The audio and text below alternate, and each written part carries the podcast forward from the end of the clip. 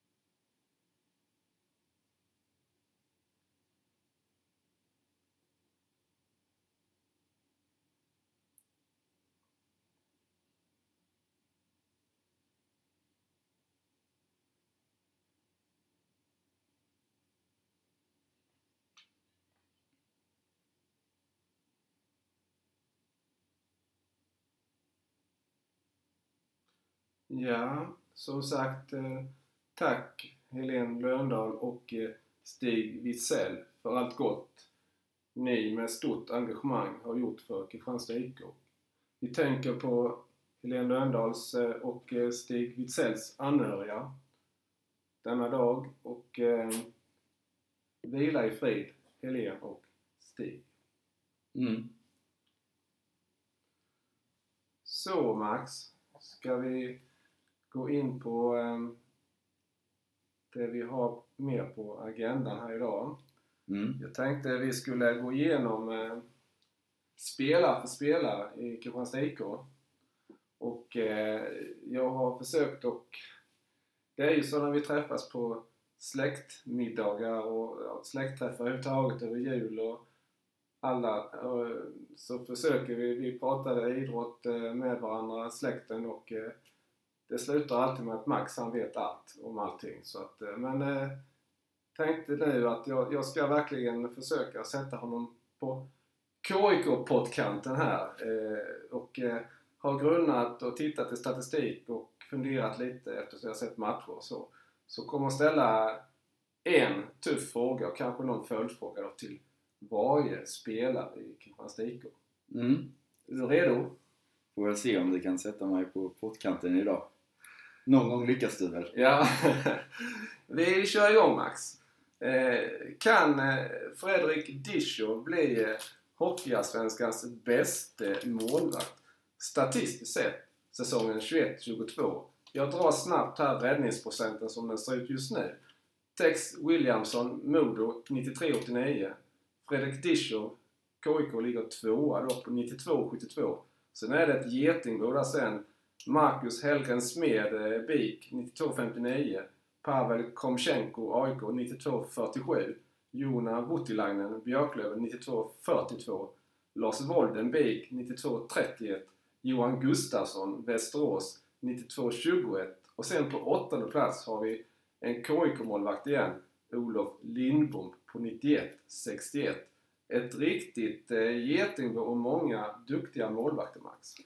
Ja, eh, frågan om eh, Dishow, om han ska bli bäst i eh, serien. Du tänker räddningsprocentsmässigt Ja, då, ja. antar jag. Ja. Eh, ja, möjligheten finns ju, men jag skulle tro att eh, Tex Williamson eh, eller kanske en Johan Gustafsson kommer segla upp där. Eh, KIK har ett stabilt försvarsspel, men ofta så är det mer öppna matcher när KIK spelar än kanske övriga utav eh, topplagen där det högre fart och lite mer Hawaii-hockey kanske i många fall eh, för KIK jämfört med hur det kan vara för andra lag och det eh, drar ner eh, statistiken då. Och kollar man Fredrik Dischows senaste 10 matcher så ligger han ju på 97% ungefär, vilket är osannolika siffror att hålla över en hel säsong. Så jag tror att med tiden så kommer han eh, jämnas ut och ligga på 92 blankt ungefär och det räcker väl till en tredje, fjärde plats så svaret är nej. Okej. Eh, följdfråga. Kommer Dishov ens att bli KIK-etta? Eh, ja, det tror jag. Det tror jag att den kommer att bli. Ehm, vi får väl se hur det går med trenden som vi listade ut redan för en månad sedan drygt. eh, Vem som står hemma och bortamatch för KIK. Eh, hemma har ju KIK varit oerhört stabila. Nio insläppta mål på de nio senaste hemmamatcherna. Då Disho har stått sju av de nio eh, och har endast stått en bortamatch under den eh, tiden. Ja, bara två på hela säsongen. Eh, Men jag tror att eh, Dishow kommer att eh, få ett antal fler matcher över säsongens eh, längd än vad Lindbom får och jag tror att Dishow kommer ha en bättre räddningsprocent när vi summerar efter 52 omgångar. Ja. Eh, vi går över på Olof Lindbom. eh, Sen ska vi tillägga att det är Mm. frågan som kommer på Lindbom nu, som du har, Ja. eh, tycker jag är betydligt mer relevant att prata om när det gäller målvakter än räddningsprocent. ja. Kommer Olof Lindbom att ha fortsatt högre winning procent än Dishov? Där ligger ju faktiskt Olof Lindbom på 66,67%. Han har alltså vunnit två av tre matcher precis. Och Fredrik Dishov ligger då på 61,54%. Eh, ja, ehm, jag tror väl att eh, Lindbom, eh, det får vi se nu. Jag tycker denna statistiken är lite överraskande i och med att Lindbom har stått eh, mer på bortaplan och KIK har varit svagare i bortaspelet än hemmaspelet. Eh, så det är väl lite förvånande att Lindbom leder således vinstprocentmässigt. Eh, Men jag skulle väl tro att eh, Discher var den som landade in med högst eh, vinstprocent. Eh, KIK kommer fortsatt gå starkt och eh, Discher kommer att stå fler matcher än Lindbom tror jag. Ja, och så min... Eh, du, du skrattade lite här när jag har, har ju en följdfråga till här på Olof Lindbom. Eh, funkar eller, eller håller Lindboms plockhandske på hockeyallsvensk nivå? Eh, såg ju nu senast matchen mot Almtuna. Då briljerade ju faktiskt Olof Lindbom med ett par riktigt fina plockhandsräddningar. Giset har gjort ett bra jobb där och Lindbom har kommit igång med plockhandsken. Eh, ja, svaret på din fråga är kort och koncist som det varit varje gång att ja, den håller. Tack. Då är jag nöjd. Tycker du att jag har varit eller är för kritisk mot Lindbom då? Eh, ja, alltså alla har väl en svaghet men eh, sen eh, blir det väl mer eh, att det sticker ut den här säsongen när vi har en högerplockare och en vänsterplockare på målvaktssidan. Att, eh, Eh, det var som jag pratade med lite folk att ofta så eh, är de målvakterna som plockar med eh, höger hand är ofta jäkligt bra med plockhandsken på höger hand. Ehm, eh, och därav så kanske i paritet med Dishovs plock som är extremt bra så kanske Lindbums har sett svagare ut men eh, generellt så har eh, Lindbums eh, plockhandske klart average eh, hockeyallsvensk nivå i alla fall. Eh, det är bara att Dishov sticker ut i så hög nivå att han är jäkligt bra på det som Lindbloms kanske kan se sämre ut och du har hakat upp det på denna sen ispremiären och första träningsmatchen mot Vimmerby. Ja. Eh, alla har väl koll här på att Dishov har plockhandsken i höger hand och eh, Lindbom således i vänster hand. Ja. Eh, som vanligt gav du mig svar på tal Max. Eh, vi går över på backarna då. Eh, kommer eh, Gustav Buraman fortsatt vara den KIK-back som har flest skott på mål? Eh, nu så har Buraman eh, 49 skott på mål. Flod 46, Krupic 39, Då har Krupic spelat 19 matcher och Buraman 21 av de 22 matcher hittills då. Olsén, Gran kommer sen på 31. Så det ligger väl i så fall närmast mellan Buraman och Flod och möjligen Krupic där då eller? Eh, ja, men jag skulle väl tro att eh, Buraman ligger bra till på det. Um, ofta så, eh, framförallt i 55 när Flod och eh, Buraman eh, spelar sina långa pass utdraget över blålinjen i offensiv zon så eh, är det ofta Flod som, eh, jag vet inte varför, men det känns som att skottlinjen eh, han spelar framför ligger betydligt närmare han än vad de gör på Buraman. Och därav kan Buraman ta skotten. Sen dessutom att eh, Buraman eh, spelar powerplay-spel. Eh, så skulle Flod få börja spela powerplay-spel så vinner han väl den eh, ligan i och med att han har väldigt mycket avslut för att bara vara i 5-5-spel. Eh, men Buraman kommer fortsatt spela powerplay så jag tror att Buraman tar hem den kategorin. Ja. Vi pratade en del om Flod nu och vi kommer över till Erik Flod. Kommer Erik Flood ha fortsatt tre gånger så många assists som mål? Säsongen 2021 så hade han 6 mål och 18 assist på 51 matcher. Och nu har han alltså då 2 plus 6 på 22 hockeyallsvenska matcher. Han snittar alltså precis eh, ett mål på och så tre assist då. Mm. Ja, det, det är väl svårt att svara på om han kommer ha precis det, men det är väl runt där eh, det kommer ligga. Jag tror inte att han kommer ha hälften så många mål som assist, eh, utan snarare att det ligger på en eh, tredjedel kanske.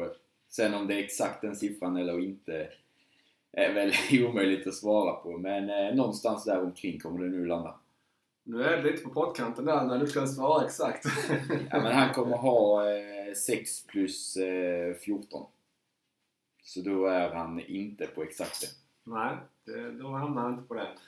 Eh, jag har en eh, följdfråga till här på, på Erik Flod. Eh, tycker du att han har tappat sin hockeyallsvensk powerplay-briljans som han hade då i Hudiksvall? Alltså där gjorde ju Erik Flod 42 poäng totalt. 10 mål, 32 assist på 40 matcher. Eh, Hockeyettan-matcher då. Och eh, i powerplay, alltså då 9... Ska vi se här nu. Då hade han eh, 6...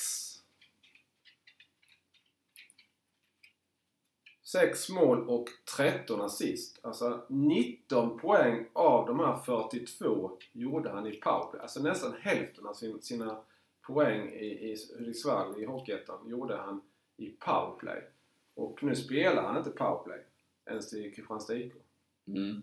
Nej, alltså det är väl en... Eh, för en back som brukar spela, eller spela powerplay så är det ett, en ganska normal siffra. Brukar väl ligga på 40-45, kanske och nosa på 50% utav sina poäng är ifrån powerplay-spel. Och det hade Flod när han spelade i eh, Hudiksvall således. Så poängproduktionen han har i 5 mot 5 är väl ungefär samma som han hade i division 1 nästan till sett till per match. Kanske lite sämre och det är väl ett gott kvitto på att eh, Flod har fortsatt att utvecklas väldigt bra och tagit eh, kliven och blivit en än bättre runback än vad han var när han kom hit och han var kanske mer spets åt offensivt hållet och nu är både defensivt och offensivt en eh, toppback i hela serien skulle jag vilja säga. Ja, jag kommer ihåg när Erik Blod eh, spelade i Hudiksvall. Han eh, tackade ju headcoachen han hade där då, Per Justeräng, just för att eh, Justeräng jobbade mycket med hans defensiv. Han var ju en utpräglad offensiv spelare men utvecklade defensiven under Justerängs ledning och här nu i Kristianstad IK så har ju Flod tagit ytterligare kliv då, framförallt defensivt. Mm, det har man verk- verkligen eh, märkt. Började förra året och än mer detta året där eh, han eh, växte när han fick spela tillsammans med Ulsén och har fört över det ansvaret. Han eh, lärde sig att ta defensivt där vid sidan av Ulsén som eh, verkligen var duktig med eh, Flod. Att han har fört det vidare nu till sin nya backpartner som är Gustav Buraman. Så eh, Erik Flod eh, är väldigt, väldigt bra i alla tre zonerna, både med och utan puck. Ja. Vi lämnar Erik Flod och eh, går över till en back som verkligen har överraskat på mig, måste jag säga. Eh, Viktor Gran. Eh, kommer Viktor Gran att vinna Kristianstad IKs interna plus minus-liga? Just nu har Gran plus 12. Han har varit inne på, och plus minus räknar man ju inte special teams då. Det var 5 5 max. Mm. Eh, han har alltså plus 12. Varit inne på 23 mål framåt och 11 Eller du får, du får minus om du är inne på mål när du själv ska göra powerplay. Okay. Och du får plus om du är inne på mål när du själv ska göra boxplay. Är jag ganska säker på det. Så har det alltid varit innan i alla fall. Jag antar att det fortfarande är så. Ja. Men så fort du själv spelar med en man mindre så får du inte minus om du är inne. Är du en man mer så får du inte plus om du är inne. Okej. Okay. Ja, tack för den eh, tillrättaläggande, det tillrättaläggandet Max, eh, som har koll på läget som vanligt. Men som sagt, Gran plus 12, 23-11 då och eh, närmast efter eh, Gran eh, följer hans backkompisar eh, Erik Flod och Rickard Rosén på plus 8. Där då Flod har 22-14 och Olsén har 21-13. Men det är alltså, eh, han leder plus minus med 4 eh, plus där. Ja, han eh, kan säkerligen ta hem den. Jag hade ingen koll på plus minus innan du sa det nu, men eh, han är väldigt rejäl i egen zon eh, och tar mer och mer ansvar offensivt och spelar ju nu med Krupic som är inne på mycket mål och gör mycket poäng när Krupic är inne så eh, även Gran som sagt börjar följa med i anfallet mer och eh, han och Krupic kompletterar varandra väl både i spelet med puck och utan puck, eh, vilket alla de andra backparen också gör. Då kanske man får gå in på och kolla matchningar, hur mycket man eh, startar offensiv respektive defensiv zon och så vidare. Och där skulle jag väl tro att backparet med eh, Ulsén, Nordlund är oftast de som startar i defensiv zon, även om Gat och Piva är betydligt mer fria med att man rullar på alla fyra kedjorna och alla backparen oavsett situation än vad man varit tidigare då man inte haft ett så jämnt lag över fyra kedjor och tre backpar som man har nu. Eh, så då kunde det säkert vara mer missvisande plus minus statistiken utefter var man fick sina zonstarter. Men eh, för att svara på frågan så, ja. Gran ligger väl i pole position ganska så klart om man kollar siffrorna nu och mycket möjligt att han tar hem det över hela säsongen. Ja. Eh, vi går över på eh, Grans eh, backkompis då, Amil Krupic. Eh, eh, du sa att han är inne på mycket eh, mål framåt, Krupic, och gör mycket poäng själv. Och kommer Amil Krupic att vinna Kristianstad IKs interna assistliga? På sina hittills 19 Hockeyallsvenska matcher så har 21-22 då så har Krupic 13 assist. Den i, i KIK som följer närmast är då Christoph Kontos på 12 assist. Men då har alltså Kontos spelat samtliga 22 matcher. Eh, Krupic missade ju tre matcher eh, på grund av en huvudsmäll där mot Troja borta. Mm. Eh, så Krupic ligger väl bra till där eller? Ja, eh, han brukar ju på något sätt eh, ha fått med sig två assist i någon match när man inte ens noterat honom knappt. Eller du noterar ju alltid han för du galer ju nästan varje gång han är inne på isen. Men eh, Krupic eh, levererar passningar i, alltså, till bra ytor, jag ska säga. Eh, sätter passningar på bladet i fart och därav kan man få med sig lite assist och skapa chanser. Så Krupic kommer säkert komma upp i 30 assist kanske över hela säsongen. Det är ju det tempot han är inne på nu. Så gör han det så är det väl mycket möjligt att han vinner eh, assistligan. Och en back i powerplay eh, får ofta ganska mycket assist. Nu har jag inte riktigt koll på mycket av Kupics assist som är från powerplay, men där du dirigerar ut spelet till antingen vänsterkanten eller högerkanten. Och backen är oftast inte den som gör målen i powerplay, utan får assist antingen på passningen eller en retur på sitt skott eller styrning. Så eh, Kupic kommer vara med uppe i eh, assisttoppligan. Ja, nej, jag, jag har tyvärr inte den siffran, eh, men det får vi kolla upp Max eh, på Krupic hur många assist han har i, i powerplay. Men, men eh, jag vet att eh, ibland, framförallt i powerplay, när, när Så här, han träffar ju inte målet ens och, och så säger men han skjuter ju inte för att träffa målet. Han skjuter liksom vid sidan. De ska komma inåkande och styra då. För han, han är rätt smart där, Krupic, eh, Mm.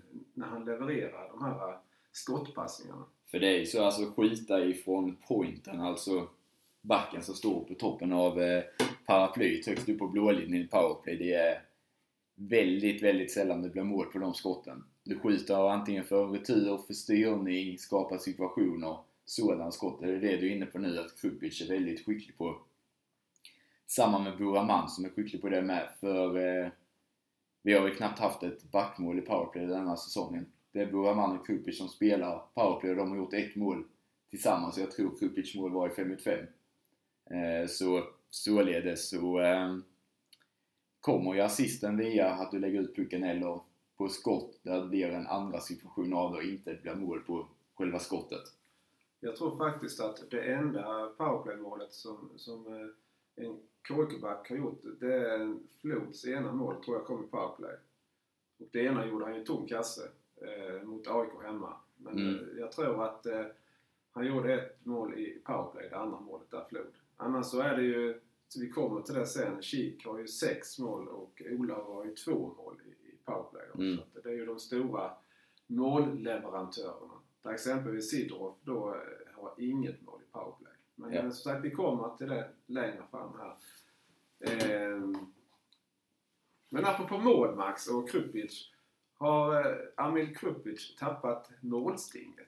Alltså, nu ser han nu den, om man ska säga lyckosäsongen inom citaten, eller vad man nu ska säga, 19-20 hade han alltså 7 mål och 29 assist, 36 poäng på 48 matcher. Eh, och sen då säsongen efter i AIK, 47 matcher, 0 mål, 10 assist. Och säsongen innan då han kom till, eh, till eh, Kristianstad då, 18, eh, nitt- eh, 18-19 där. Efter han hade lämnat KIK första gången. Ja, ja, precis. Då hade han hos Vita Hästen eh, på 45 matcher 1 plus 5. Och nu har han alltså då eh, i Kristianstad IK hittills 1 plus 13 på, på sina 19 matcher. Eh, Det är väl så enkelt att säga som att säsongen när han gjorde sju mål var undantagssäsongen. Eh, Krupic har karriären igenom, i alla fall KIK, gjort poäng, men kanske inte massa mål. Eh, han tar sina assist och han får sina poäng, men eh, säsongen han gjorde sju mål är nog mer ett undantagsfall än att han har tappat målstinget. Så jag skulle säga att han hade målsting med lite flyt en säsong snarare än att han är en målskytt i grunden liksom från backplats. Ja.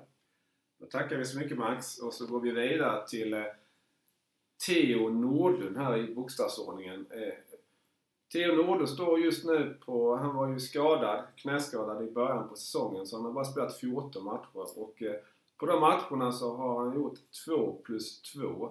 30 matcher kvar. Min fråga är, kommer Theo Nordlund göra mer än 6 plus 6? Ja.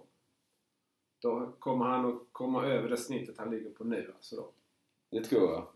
Um, Theo Nordlund, han gjorde ju sina mål, eh, två mål på de första fyra matcherna. Han spelade ungefär så han är väl mållös tio matcher i rad nu men jag tycker att tendensen med Theo Nordlund är uppåtgående. Han var bra när han kom in men jag tycker att han är än bättre nu. De små mjuka rörelserna i handlederna, han rycker på axlarna för att lura spelare och således kunna transportera pucken. Mitsun kommer att borga för att han kommer göra fler poäng. Kanske inte att han gör sex mål, men han kommer definitivt göra fler än sex assist. Eh, till eh, du sa han gjorde poäng i början. Det var ju faktiskt så att eh, i princip var det första matchen, första bytet efter knäskadan mot AIK. puckkontakten. Första puckkontakten till och med gjorde han 1-0 hemma mot AIK där då. Så att eh, det får man säga succéhockey, alltså ens debut i AIK verkligen där. Mm. Och en smakstart naturligtvis för eh, KIK i den matchen.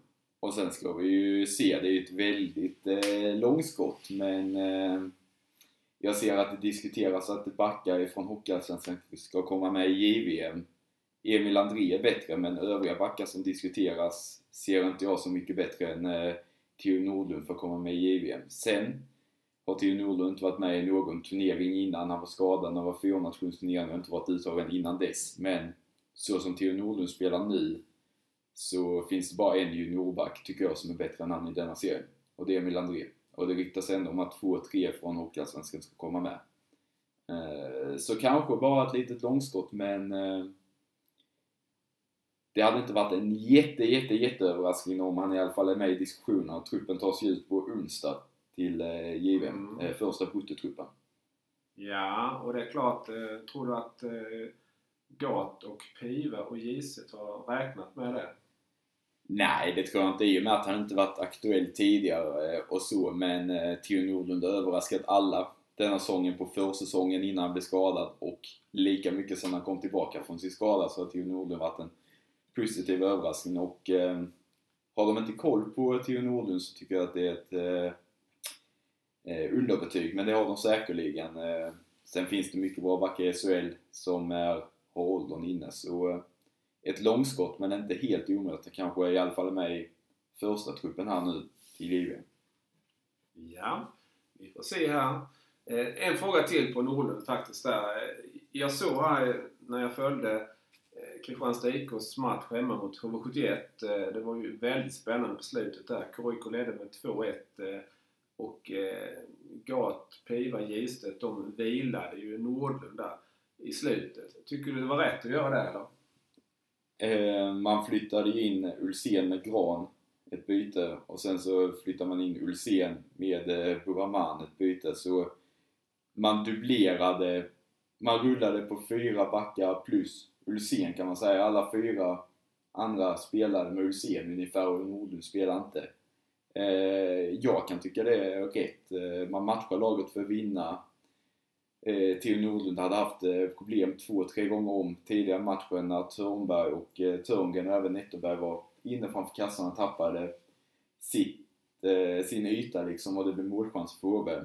Om det var därför eller om man generellt tycker att han är lite för svag i egen zon när det hettar till vet jag inte men eh, jag gillade att man är aktiv och ser sådana saker och eh, är med i matchen och liksom matchar laget för att ta hem poängen. Eh, sen tycker jag inte Theo Nordlund överlag är dålig i egen zon, men eh, den matchen har haft lite problem.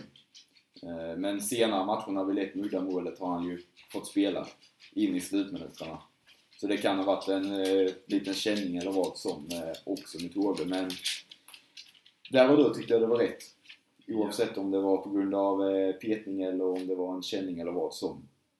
Det är lite när man spelar, som sagt, Olsén eh, Ulsén spelar liksom 3.40 Ja, de sista ja, sex minuterna precis. när jag kollar matchen i repris. Eh, Ja, ja. Eh, Flod var inne i tre minuter av dem, så man Mm. återgick i stort till backpars Flod Ulsén som var inne Mm. väldigt mycket tillsammans sista minuterna mot HV. Och det ska nämnas, sista 11 minuterna mot HV släpper inte Kristianstad till ett enda skott mot sig. Eh, Så man stänger ner matchen på ett bra sätt. Verkligen, verkligen. I sammanhanget ska vi också komma ihåg då, eftersom då Theo Nordlund då kanske är JVM aktuell som du säger. Han är alltså Kanske. Bara, han är alltså bara 19 år så, så att... Eh, Och gör sin första seniorsäsong. han hade tre matcher i Frölunda SHL innan han kom till Kristianstad. Men som sagt, han, eh, han är ju en väldigt duktig junior och eh, då, som Max säger, kanske kommer med till JVM också här. Kanske, kanske. Kanske, kanske. Vi får se. Jag tror inte det, men jag hoppas han är med i diskussionen i alla fall. Så kan vi säga. Ja.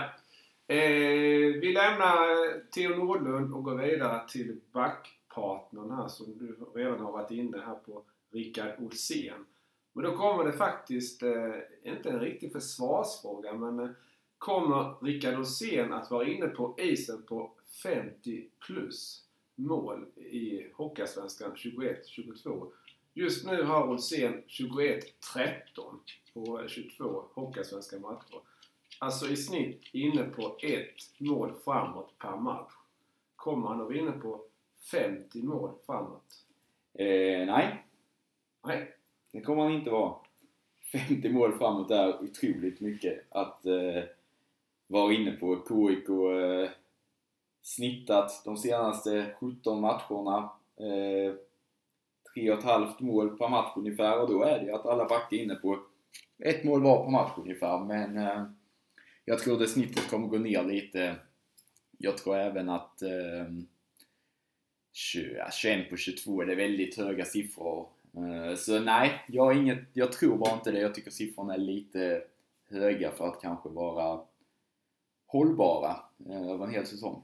Vi ska då ha i åtanke att eh, Han är inte ens bäst i laget. Erik. Flod har alltså 22-14 och Viktor Gran har 23-11. Så att eh, som sagt, han är bara tredje bäst i laget ändå. Mm, men eh, som sagt, jag tror att eh, kanske KIKs effektivitet, att hur mycket mål man snittar på match, kanske kommer gå ner, i alla fall i 5 mot 5, för man har varit brutalt bra i 5 mot 5-spelet sett till alla kategorier. Eh, nästan säsongen igenom, men framförallt då sedan Västerås borta. Eh, där man förlorade men ändå var det stora steget framåt. Eh, och därefter har man då tagit eh, vad blir det, 42-48 poäng sedan den matchen. Så eh, jag tror inte han kommer nå upp i de siffrorna, men eh, någonstans eh, runt 40 kanske. Ja, jag kollar här snabbt och det är alltså de tre backarna. Där är ingen anfallare heller som, som ligger över 20 utan det, det är de tre backarna som ligger i topp när det gäller att vara inne på plusmål då Max. Mm. Ja, eh, en annan lite mer eh, försvarsfråga på Olsen där då. Spelar motståndarna extra tufft mot Olsen? Nu senast mot Almtuna så var han ju inblandad i flera heta närkamper. Han eh, fick Han till och med en- lämna, han fick en rejäl, rejäl smäll där och, Ja, och men det är otursituation. Han hade ju en hemma mot där han fick en skridsko upp mot halsen som Just tog illa. ja, ja, Eh, men det är Hultsén ger sig in i tuffa dueller och eh, liksom offrar var sig själv för laget. Ja, vilken match det var. HV tror jag det var. HV var det ja. Ehm, han ger sig in i duellerna och eh, spelar sitt spel till 100% och då hamnar du i utsatta situationer. Det var Västervik hemma förresten, inte HV. Eh, tror jag.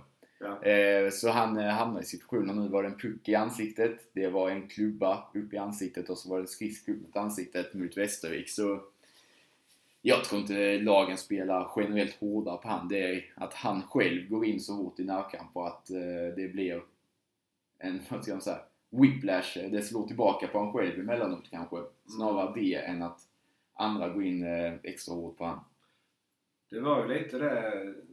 Förra säsongen hade jag ju väldigt stora förhoppningar på Acke Ringström, att han skulle bli den här försvarsgeneralen. Eh, men Acke, han spelade ju knappt någonting och eh, Olsén såg jag lite som en liten, kanske tronföljare om man säger så då för, för eh, Ringström. Men han nådde inte riktigt de höjderna förra säsongen. Men den här säsongen har ju faktiskt Olsén växt ut till en försvarsjätte. Ja, det är extremt bra i egen zon. Ehm, stabil, kliver ut i rätt lägen och får stopp i spelet framförallt. Som sagt, får stopp i spelet. Det är det det handlar om i egen zon. Att när du kliver ut i duellen, att då är det stopp för motståndarna och du löser spelaren och en lagkamrat som KIK spelar med kan överbelasta man kliver ner när läget ges, att man kliver och mallar och då kan spelare nummer två komma in och hämta pucken. Ulsén är aldrig nästan den som tar tag i pucken själv utan han får stopp i spelet och backkollega eller center så kommer ni att hjälpa till kan ta loss spelet. Ja. Ehm, en allmän reflektion Max. Eh, nu, eh, Kristianstad IK har spelat 22 hockeyallsvenska matcher och eh, jag ser nu HV71, det talas om krisrubriker där och då har de ju fem toppspelare som är, borta. Och Kristianstad IK är ju peppar peppar lyckligt förskonade från skador. Vi har, eh, Kristianstad IK har ju i princip eh, spelat på samma sex backar nästan alla matcherna. Ja, till och från. Moldén var ju inne lite i början innan Nord kom. Men alltså generellt sett så har, så har Kristianstad IK varit lyckligt eh, inom citat, eh, förskonade från skador. Och eh, det har ju gjort då att eh, Isak Renemark och eh, Jakob Stridsberg som då är, eh, har man ju förstått, eh, 7-8. Sen inbördes rangordning där kan man diskutera men de är ju obönhörligen utanför eh, de här tre ordinarie backparen om då alla kan spela. Boraman har missat en match eh, då han, han var förkyld borta mot eh, BIK Karlskoga och eh, Krupic som vi sa, han missade ju tre matcher då efter huvudsmällen han fick mot Troja. Eh, men i övrigt så, så, har de varit rätt så intakta där förutom då Nordlunds skada i början på säsongen. Men eh, jag måste ställa, vi tar lite generellt här nu om Renemark Stridsberg där. Alltså varför eh, har Jakob Stridsberg fått spela så lite? Alltså jag tycker ju faktiskt att eh, Stridsberg är en bättre back än, än vad Renemark är. Eh, det tycker jag också att han är. Eh, framförallt så är han en till som ser ut som våra sex backar som spelar ordinarie. Eh, han har samma egenskaper som de andra, mer snarlikt i alla fall än vad Renemark har. Eh, sen kanske Renemark att man har en som sjundeback om man vill förändra i matchbilden. Inte för att en spelare kan förändra så mycket men det är en annan typ än de sex backarna som spelar. Det är väl det som jag skulle kunna se eh, varför Renemark är den som går före Stridsberg. Eh, mm, typ så. För när man då, eh, när då Krupic var borta, då var det faktiskt så att eh, då ersatte eh, Stridsberg var ju faktiskt uppsatt som sjundeback borta mot Troja, så han hoppade ju in där och ersatte mm. Krupic jämte Gran. Och sen då... Och tog två utvisningar tredje perioden. Okej. Okay. Mot Troja. De gjorde mål på den ena och de hade ett stolpskott på den andra. Under tredje perioden som Stridsberg spelade. Eh, då var det första som han spelade på hela säsongen i princip och eh, utvisningarna var ganska så hårt dömda, men ändå. Ja, men i alla fall så fick ju Stridsberg då eh, förnyat eh, förtroende och han fick spela med Gran både mot Västervik och Södertälje dubbelmötet. Alltså tre raka matcher. Men det ska tilläggas att Isak Renemark var eh, lite småkrasslig och sjuk under det tillfället med. Ja. Så KUK hade bara sex backar att tillgå. Eh, så kanske att Renemark hade gått före Stridsberg där annars också. Som ni ser, Max han har svar på tal. Så att, eh, för, för, det, för min följdfråga där var lite, var Jakob Stridsberg så dålig borta mot Södertälje? Det var ju då när Eh, ja, den här sviten bröts när Södertälje vann hemma mot KIK med 7-4. Var han så dålig där? För efter den så har, har ju då Renemark varit sjundeback igen. Eh, Kristianstad IK var jättedåliga i den matchen. Eh, man kan ju också ta in att man mötte Södertälje hemma onsdagen och sen Södertälje borta fredagen. På onsdagen så börjar man ändra lite i kedjorna och gjorde lite så. Eh, efter första perioden och det börjar man borta mot Södertälje på fredagen. Återgick efter en period och under med 4-1. Eh, kanske att man vill eh, sända något budskap, eh, röra om på något sätt. Och den lilla, lilla omjusteringen laget att göra var att byta ut Renemark mot Stridsberg, för det var de två som... Stridsberg var den enda utav de som spelade med Södertälje som inte var helt ordinarie för att inte göra för stora förändringar men ändå göra någonting så blir kanske svaret att man enkelt bara switchade på sin ersättare för den backen som inte var tillgänglig då och då, att han fick ja, spela. Det, det var Burra Malm som inte var tillgänglig mot Karlskoga sen ja. ja, ja. Och då att, eh, för Krubic kom tillbaka, att då ja. det blev Renemark istället för Stridsberg. Bara för att sända någon signal, eh, för jag tycker Stridsberg Perioden borta med Troja, den tredje, han lite problem. Men i övriga matcher han spelade tycker jag han var bra. Och han var inte sämre än någon annan borta mot Södertälje. Och sen han fick ju faktiskt eh, Stridsberg eh, Ja, där de tvistade, eller de lärde, eller i alla fall det var jag, eh, om eh, det var Stridsberg som skulle haft det här eh, målet hemma mot Södertälje. Eh, eller det fick, Sidorov fick ju målet. Jag har sett det europeiskt, det är Sidorovs mål. Pucken är inte inne när Stridsberg skjuter. Så det är korrekt. Däremot så är det fel att eh, Stridsberg har fått andra assisten. Han skulle ju ha första assisten då. Mm. Ja. Då vet vi det. Klarlagt. Tack så mycket Max. Eh, ska vi lämna backsidan där tycker du eller? Det gör vi. Ja, då går vi över på forwardsidan. Och eh, då har vi ju Karlsson med C där. Robin Karlsson. Eh, är inte Robin Karlsson en sniper? Jaha, nu får jag förklara vad jag menar. Jag tänkte att eh, den Robin Karlsson som jag liksom känner, det var, det var ju, eller första gången fick upp ögonen för det var ju när han representerade Hanans IF och eh, då säsongen 18-19 gjorde 22 mål och även 23 assist. Eh, Och vem hade han som center bredvid sig? Var det Pontus Andreasson? Ja. Och var spelar Pontus Andreasson? Han är i Luleå nu? Ja. Ja, ja. Och det var division 1. Ja. Det kanske eh, förklarar lite varför leveransen var så stor. De hade en, även Henrik Persson på tredje länk i den kedjan. ja. Alla de tre snittade över en poäng per match. Eh, men ja, Det var en grym kedja i alla fall.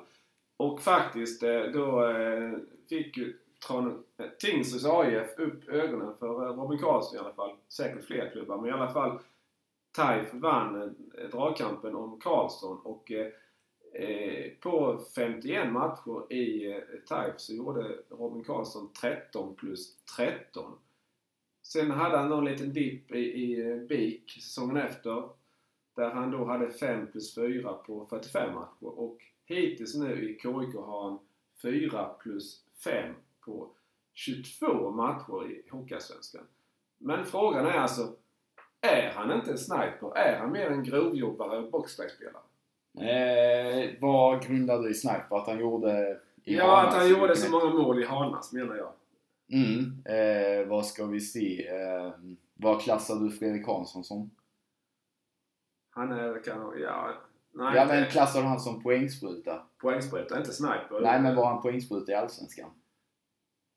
Ja, han gjorde 30 poäng i första säsongen. Ja, men hans halvering av poängsnitt Ja. var lika stor som Robin Karlssons var om man ser till var Hasse kom ifrån i division 1. Ja, Så det är kanske det naturliga steget för en spelare som går upp en division. ja absolut. Så eh, Robin Karlsson säger att han fortsätter detta snittet ett år så landar han på 12 plus eller 10 Ja, plus han- 10 kanske då han nästan uppe i det han hade i Tingsryd. Så Robin Karlsson är en bra spelare där han framförallt sätter det hårda jobbet främst. Robin Karlsson inte fått spela powerplay i KIK under majoriteten av säsongen. Gör det nu, men har inte gjort det under, som sagt, majoriteten av säsongen.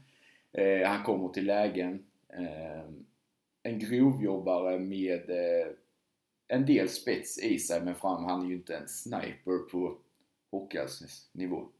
Det ser jag liksom Fredrik Forsberg, Henrik Björklund som i denna serien och jag skulle ju inte kategorisera in eh, allt gott om Robin Karlsson men jag skulle ju inte kategorisera in han i samma kategori som Fredrik Forsberg och Henrik Björklund. Tyler, Tyler Wessel kanske du också har där eller? Mm, ja, nu tog jag bara två Ja, från ja. huvudet. Då kan Yes. du, du kan ju lägga till eh, Ett antal till. Lika Zetterberg och Ja, ja. eh, Frycklund och så vidare och så vidare. Men ja. jag ser ju inte han på den nivån. Nej, nej. För hade han varit på den nivån hade han ju inte varit petad i Karlskoga med slutet av förra året.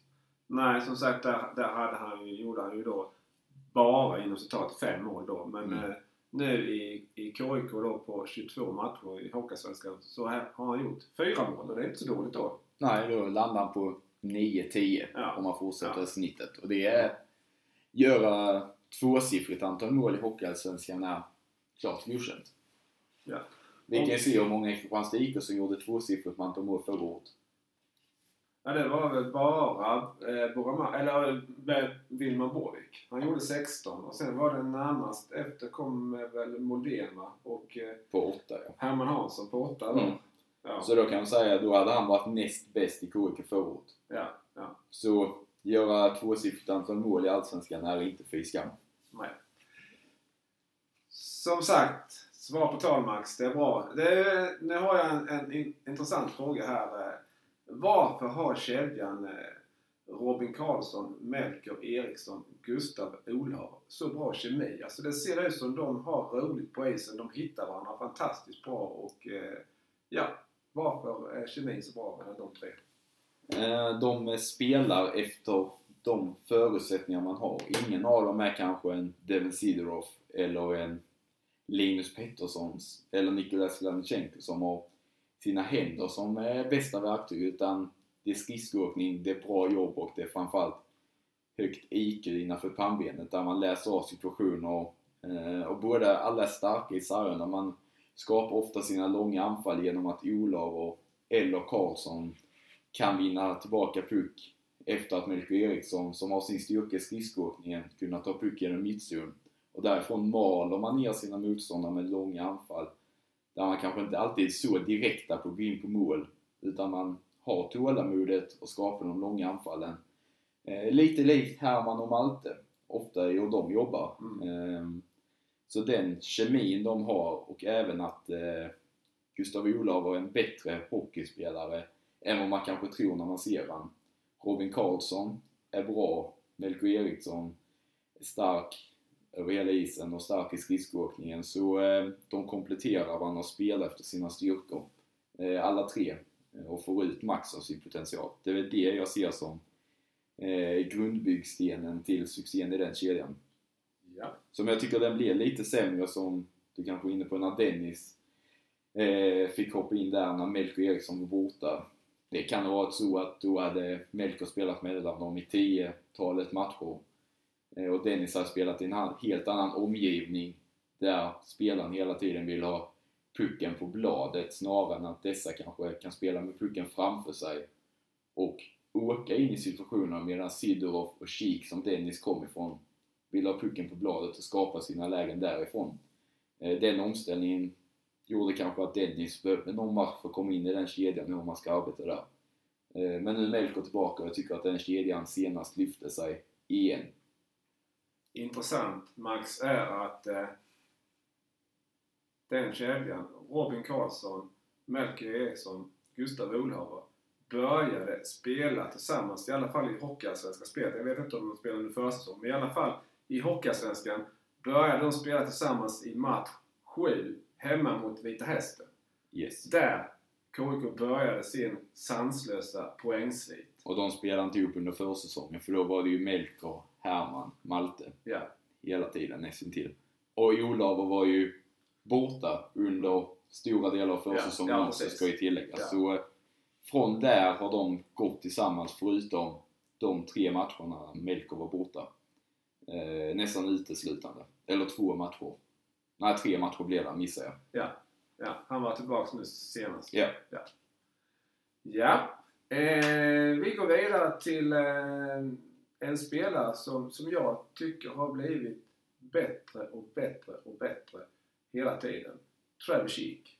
Eh, och eh, kommer Trevor Sheek att vinna Hockeyallsvenskans målliga i powerplay? Eh, du har ju fått den frågan innan Max, så du har ju en, har en lång betänketid där.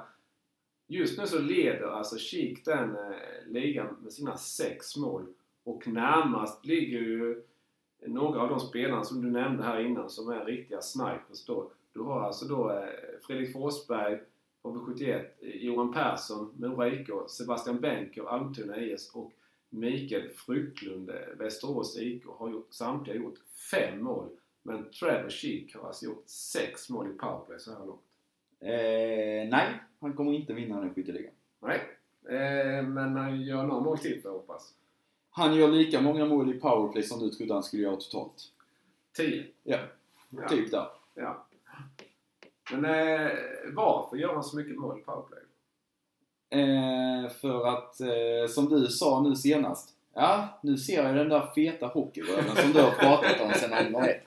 Nej men han gör sig utrymme framför mål. Alltså han skapar sig mer yta än vad han har egentligen framför mål genom att söka upp kontakten med sin motståndare med bakregion av sin kropp och därmed kunna skapa utrymme för att kunna ha klubban i sig. Framförallt det han är stark på sin klubba och har den i sig. Han är inte lätt. Eh, för en back behöver egentligen inte ta bort en spelare framför mål. Det räcker att du tar bort klubban. Men Trevor är väldigt stark på klubban och han är alltid i position för att kunna styra pucken. För att kunna eh, vara med på spelet ner. Vi har sett det ganska många gånger, framförallt i 5 3 där Devin Silverhoff spelar ner den djup på han och han kan bryta in på mål. Ehm, och sen bra på retur. Alltså, han är snabb på att... Eh, eh, vad säger man? Eh, Fånga upp kanske retur orientera sig Orientera rätt sig. för att vara, Ja. eh, ha möjlighet att göra mål. Han ger sig Ja. själv förutsättningar både Ja. att skapa yta, tid och möta klubban i isen. Eh, och det är ett, ofta ett ganska så bra kännetecken för transatlantiska spelare som vet vad som krävs för att göra mål där målen görs. Eh, och det har Trevor Sheek visat. ja. Men vi ska tillägga att nu senast så spelar faktiskt Trevor Sheek i en utav cirklarna. och inte framför mål. Ja, just I, det. eh, Ja, var det, för då spelar Olav i samma kedja Ja. som Trevor Sheek. Ja. Eh, eh, vet inte riktigt. Eh, men de kanske vill ha lite, lite olika varianter där. mm, eh, ska bli intressant att se hur det fortlöper här under säsongen. Men eh, det var första matchen jag såg det som det var hela tiden. Någon gång har jag fallit ut där när man ställt upp spelet. Eh, att han kanske har fått den positionen för någon annan har tagit hans plats liksom. Men eh, Mm. det var liksom grunduppställningen i två utav tre powerplay-tillfällen hemma mot Almtuna senast. Att han stod i den höga cirkeln sett med Fredrik Dischows ögon i Mm. den matchen. Ja, just det. Ja, Så eh, det är kanske något vi ska hålla ur utsikt för framöver. absolut. En annan sak här med, med eh, Kik. Vi har ju inte sett honom eh, ta plats på, på vår sida, på sitt- sittplatsläktaren om man säger så. Eh, intressant alltså. På hans 12 första matcher så, så var alltså Kik utvisad 12 två minuter. Mm. Och nu efter 22 matcher så står han på 13 två minuter. Alltså en enda två minuter på de senaste 10 matcherna. Det kallar jag förändring till det bättre. Mm, det är väl eh, anpassning till domarnivån och eh, ehm, kanske också mer trygghet i sitt egna spel. Att eh, han har kommit in i det och bidrar genom sitt spel. Eh, kanske inte kände att han var helt fullt inne i spelet och då blir det både han och Sidorov lätt att man är övertänd och vill göra det lilla extra för att få igång sig själv och visa att man bidrar ändå även om poängen inte trillar in. För i takt med att deras spelmässiga och framförallt för Sidorov också poängen har trillat in även för Kik så har utvisningsantalet dragits ner. Och det tror jag det är att man har blivit bekväma med sig själv och vet att man bidrar oavsett om man inte behöver ligga på den gränsen gentemot utvisningsnivån. Sen kom eh, Trevor Kik från danska ligan och det kanske var lite skillnad på bedömningen. Domarnivån där är, eh, för att ta ett citat från en eh, som är verksam inom Kristianstad IK just nu, för jävlig. Okej. Mm. Ja. ja, vi ska inte vidareutveckla det resonemanget kanske. Nej, Nej. Eh, en fråga till bara på Trevor. Eh, Du har ju hyllat honom här nu Max. och jag, han blir MVP. Jag vet att det är frågan. Han är vår Ja. mest värdefulla spelare. Jag har tänkt på det nu och det är han. Eh, Han är eh, Dennis Svensson upphöjd någon nivå spelmässigt. Eh, Trevor Sheek är Kristianstads bästa spelare just nu. Frågan var viktigaste utespelare för jag tänkte det är alltid värderat om hur pass viktig målvakten är i ett lag men, men han, han är MVP. Japp. Bra Max, då lämnar vi eh, Trevor Sheek och så går vi in på, vi har redan pratat om honom lite grann, eh, Melker Eriksson. Kan Melker Eriksson, eller har han kvaliteterna för att återvända till SHL Rögle och inför eh, 22-23? Ja, det har han. Och man märker att han är fostrad i, eh, även om han lämnar Olofström, eller fostrad där att han har spelat i Rögle i Eh, junioråren. Eh, han har den farten, han har det drivet, han spelar nord-syd-hockey som man spelar i Rögle. Så eh, eh, han har kvaliteten för att spela i Rögle och oavsett nivå så kommer inte Melker Eriksson vara någon som ska göra massa poäng. Utan i Rögle skulle han också kunna gå in som en perfekt tredje center liksom eh, och göra, göra sitt jobb och bidra. Ja, tillsammans med Anton Bengtsson och Oskar Ståhl Dyrenäs eller vad det kan vara. Så Melker Eriksson eh, spelar förmodligen dessvärre för vår del i Rögle kommande säsong. Ja. Eh, varför är han så mycket bättre 2021-22 än, än eh, förra säsongen då? Bra fråga, men eh, jag tror det har med eh, Melker Eriksson var, kom ganska sent till KIK på lån. Eh, var lite fram och tillbaka till Rögle och så vidare och så vidare. Haft en hel försäsong med KIK. Eh, och spelat in sig i systemet och KIK spelar en snabbare och rakare hockey detta året. Och det passar Melker Eriksson. Ja. Där man ger sina forwards fart, eller pucken i fart och det är där Melker Eriksson är som absolut bäst. Ja. Då går vi vidare i bokstavsordningen här och kommer fram till Hansson. Eh, Herman Hansson. Eh, ska Herman Hansson vara en av KIKs tre spelare i första overtime-bytet när det blir overtime? Eh, no, han, du syftar på att han fick med sig utvisningen borta mot Almtuna. Absolut. Men eh, jag ser ju gärna eh, Herman och Malte spela i 3 mot 3. Gärna inte tillsammans. Eh, de kan spela med här man kan spela med eh, Devin Zidorf och Malte med Trevor Sheek. Eh, tillsammans med en jäkligt skridskoskicklig och puckskicklig back som alla var sex backar är. Så gärna att någon av dem spelar med två utav var väldigt spelskickliga spelare i övrigt. Eh, dels för att dra ut laget, dels för att de är så spelskickliga och att de är väldigt, väldigt bra på att vinna tillbaka pucken. Eh, och att de slår sin gubbe, det är det 3 mot 3 handlar om. Det är mycket man-man i 3 mot 3. Att allt handlar om att jag ska slå dig. Jag ska vinna min duell mot dig för att skapa ett numerärt övertag. Eh, det är inte så mycket att man har spelsystem att laget ska spela ut andra, utan det är att man ska slå sin man-man situation. Och det är Malte och Herman de bästa på i KIK förmodligen. Och nu var eh, det var ju alltså så då mot Almtuna borta att eh, Herman Hansson hamnade i en het duell med Emil Berglund, kaptenen i, i Almtuna. Och eh, Berglund eh, gjorde väl en boarding då på, på Hansson. Mm. Så att, eh, ja, utvisning. Mm. Eh, Hansson är ju en liten igel där. En, en, en liten småjävel i närkamperna och, Mm. och, och så vidare. Så han, han triggade kanske Berglund till att ta den där då, eller? Ja, eh, framförallt rörde på fötterna och försökte slå sin man-man. Eh, och då så var Berglund så att han behövde ta en utvisning i detta fallet. Eh, och får du med en utvisning i eh, övertid och får spela 4 mot 3, ja då vinner du de flesta gångerna. Ja. Och då gjorde alltså Trevor Sheek sitt eh, sjätte mål där då i powerplay, som jag varit inne på. Och KIK vann med 2-1 borta mot Almtuna. Eh, ja, en annan reflektion med Herman Hansson. Eh, när vi, vi pratades vid efter eh, en podd efter 12 eh, Hockeyallsvenska matcher så hade Herman eh, tre mål, noll assist. Och nu efter 22 matcher som KIK och även Herman har spelat så har han tre mål och fem assist. Inget mer mål men däremot eh, fem assist. Eh, är det bara tillfälligheter? Eh, det är både tillfällighet att han har 5 assist på 10 matcher och det är lika mycket tillfällighet att han har 0 assist på 12 matcher. Eh, sett över 22 matcher så är väl 5 assist ganska så rimligt mot vad Herman brukar landa på. Då blir det 12-13 assist av en hel säsong och det är väl en rimlig siffra. Eh, sen att han in i ett fluk nu har gjort assist i snitt varannan match och dessförinnan ingen på 12. Eh, mer bara tillfälligheter. Sen är det ju också så, vi kommer ju komma till det sen med, med eh, Kevin Wenström. Eh, att Kevin Wenström har fått igång målskyttet. Eh, det, det gör, gör ju också sitt till då att Mm. Herman Hansson får igång sina assist. Ja.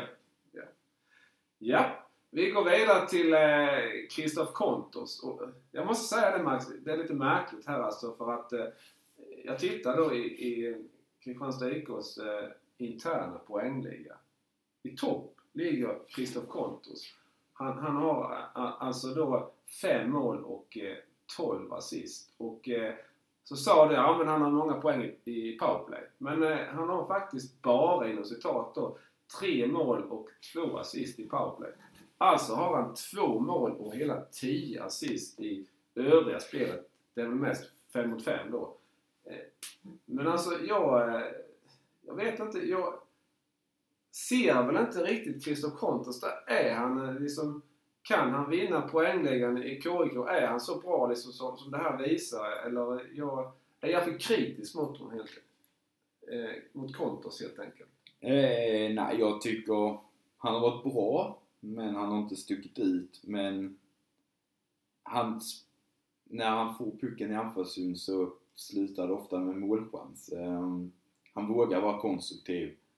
Eh, han vågar sätta passningen in i lägen där det kan ske saker. Ehm, sen spelmässigt så tycker jag inte han har varit så bra som jag trodde han skulle vara. Ehm, så det finns sparkapital eh, spelmässigt och då så tror jag även att det finns sparkapital för att det ska kunna rendera ännu fler poäng från eh, nummer 17 klubbar. Ja, och vi är ju inne lite här på det nu spelmässiga då och eh, då kommer vi eh, nästan logiskt in på det här med kedjan där då och det är den här kedjan då som jag har varit kritisk till rätt så länge. Det, då, eh, det tangerar ju den frågan jag har också med Nikolaj Skladnichenko då. Men alltså kedjan med eh, Nikolaj Skladnichenko, Kristoff eh, Kontos och Linus Pettersson. Eh, alternativt någon gång där Theodor Pistek då. Men med Pettersson i alla fall. Eh, den kedjan eh, jag ser inte att det finns någon riktig kemi i den kedjan. Eh, alla tre kanske är för glada att hålla i pucken eh, och eh, är de för lik helt enkelt? I anfallszon så tycker jag att den eh, får ut där har man rörligheten och eh, ganska högt punkttempo och kommer till målet men eh, kanske i mittzon att eh, både Linus Pettersson och Nikolaj Landchenko, även Kristoff eh, Kontos till viss del har eh, delar av sin styrka i att föra pucken in i anfallszon. Eh, och där försvinner ju styrkan från två av tre när varje anfall, när det är bara en som kan göra det liksom. Eh, Eh, och då, nu senast var det Nikolaj Landchenko som hade de flesta gångerna. Matchen innan mot Anton och borta var det ofta Linus Pettersson så kanske att eh, man ska sära på dem, men problemet är ju, eller problemet är det ju inte. Eh, Lyxen ja. på grejen är ju att de övriga tre kedjorna fungerar så ja, bra. Ja. Så jag tror att man hittar ett sätt att få denna kedjan att klicka än bättre. Men deras underliggande statistik är fortfarande bra. Eh, de förflyttar spelet in i anfallszon. De styr spelet när de är på isen. Eh, så siffrorna ser bättre ut än ögontestet eh, just nu på den kedjan. Men potentialen mellan de tre är väldigt, väldigt hög om man får ut den. Absolut. Bra sammanfattat. Vi, vi kommer att tangera det igen när vi kommer in på Linus Pettersson och även då Nikolaj Skladnichenko. Men vi, vi går vidare eh till eh, Olhaver. Gustav Olhaver. Nu, nu, är jag lite taskig mot Gustav Olhaver men, men, men eh, hoppas att Gustav han bjuder på den. Eh, är Gustav Olhaver så mycket sämre än Trevor Sheek framför runt motståndarmålet i powerplay. Gustav Olhaver har gjort två mål i powerplay från den positionen. Trevor Sheek har då gjort sex mål i, i den, på den positionen. Eh, nej. Han har typ hälften av eh, tiden i powerplay på isen för det är ofta Trevor Cheeks kedja som har spelat innan femma powerplay som haft den större delen av istiden. Och hans kedja är Nikolas Klanichenko tar hellre skott eh, än vad kanske Sidorov gör som spelar i skulle Sidorov har hittat ner och hittat blad på eh, Trevor Cheek oftare än vad kanske Niklas Klanichenko sökt på Gustav Olaver. Så han är kanske sämre, men inte så mycket sämre. Det beror, eh, sifferskillnad mellan dem beror nu mycket både på eh, hur mycket istid man fått i powerplay och eh, samarbetet, samspelet med eh, sina powerplay-kompisar. Ja. Det låter eh, logiskt, ja. Eh, men annars så eh, är du förvånad att eh, Gustav Olof har så pass bra. Alltså han var ju skadad då, fick ju en käkskada här under försäsongen och eh, kom ju, var ju med då som trettonde spelare direkt i premiären men han spelade inte så mycket de två matcherna men sen kom han igång efterhand. Att, att han ändå ligger i, i topp här då i eh, poängligan eh, med, med eh, sex mål och nio assist. Eh, 15 poäng så här, så här långt. Eh, nej, det tycker jag inte. Olav är en jäkligt spelskicklig spelare. Eh, har börjat kunna utnyttja sin storlek och fysik för att eh, dra nytta av eh, det tillsammans med sp sin spelskicklighet. Också har han ju spelat i kedjan med Robin Karlsson och Melko Eriksson som har varit väldigt bra. Eh, så nej, jag är inte jätteförvånad att han skulle snitta 0,75 poäng per match. Det är kanske lite över vad jag förväntar mig, men eh, lite förvånad men inte jätte. Nej, men det, det är kanske så att eh, Gustav Olof är lite eh, beroende av eh, omgivningen, lite vilka han spelar med och så vidare. Jag tänker på att han hade succé när han spelade i Tingsryd men ingen succé alls när han spelade i Modo.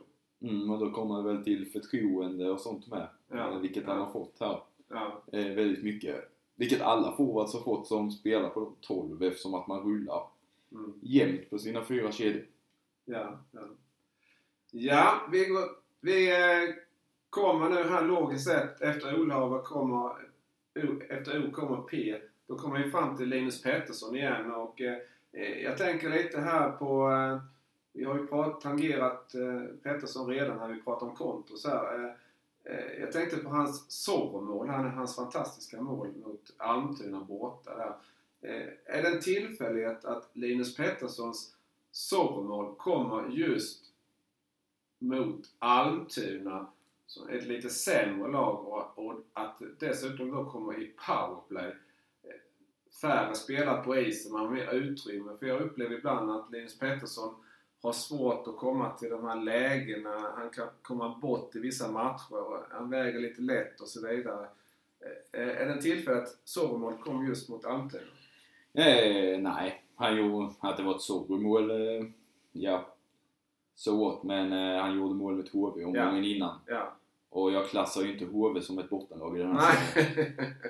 Eh, jag hade den noteringen här Ja. också, att han gjorde målet. För jag tycker ändå Ja. HV är ett ganska bra lag i Hockeyallsvenskan detta året. Absolut. Så eh, nej, eh, det tycker jag inte. Och det var som vi var inne på, att han kanske försvinner bort. Eh, nu senast mot Almtuna hemma försvann han bort. Då var det ofta Nikolaj Skandchenko, den kedjan, som var puckförare och den som hade puckinnehavet. Mm. Ja. Eh, matchen innan mot Almtuna var det inte bara målet utan överlag var Linus Pettersson bra. Ja.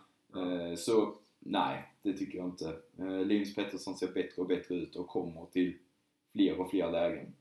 Och snittar ändå nästan en halv poäng per match eh, hittills under... Ja. Han Säsongen. hade länge bara sex assist. Han har 3 plus 6, 9 Ja. poäng på 22 matcher så nej, det är såklart att det är kanske lättare för en sån spelskicklig spelare dels som man får powerplay och mot ett lite sämre lag att kunna göra sina artisterier men eh, Nej, det var ingen... Det var en tillfällighet att det kom mot just Almtuna. Det kunde varit mot eh, vilket lag som. Det är lite stundens infall att Ja. man ser möjligheten och, så. Eh, Linus Pettersson har gjort en omvänd Herman Hansson kan man säga. Mm. Herman Hansson hade ju då tre mål, noll assist. Och sen har han då byggt på det med fem assist. Eh, Linus Pettersson började med noll mål och sex assist. Och sen har han byggt på det med, med tre mål. Mm. Så, att- så att man kan säga att Linus Pettersson har kommit igång med målskyttet. Mm. Och det är viktigt. Det har inte han gjort assist sen Tingsryd hemma då? Han gjorde målet, nej, han gjorde sitt första mål mot Tingsryd hemma. Ja. Det var omgång 12. 12 ja. Det var innan Precis. fjärdedelssummeringen, Ja, 12 omgångar. Precis. Så han har inte gjort assist på 10 matcher. Nej, Nej, det är intressant. det var intressant ja. Det var en... Man ser mycket genom statistik och eh, det... Ja, nej det stämmer för att han hade... Han ja, gjorde, det stämmer. han gjorde 7-1 målet mot Tingsryd. Ja. Eh, Och det tänkte det var viktigt att han fick göra det.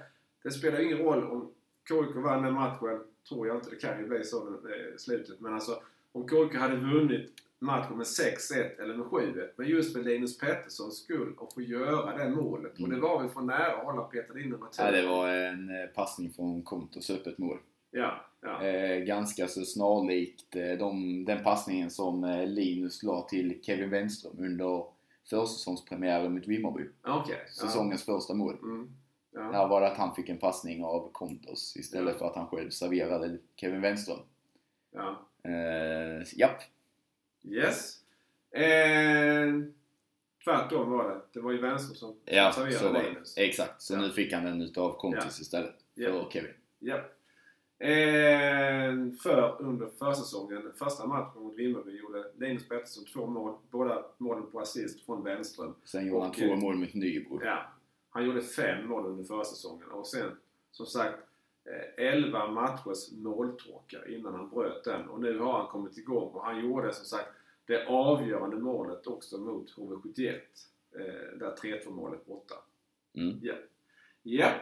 Eh, nu går vi vidare till eh, en annan eh, lite sniper. Man får nästan kalla att Pettersson är lite sån här trollkarl, lite sniper och så vidare.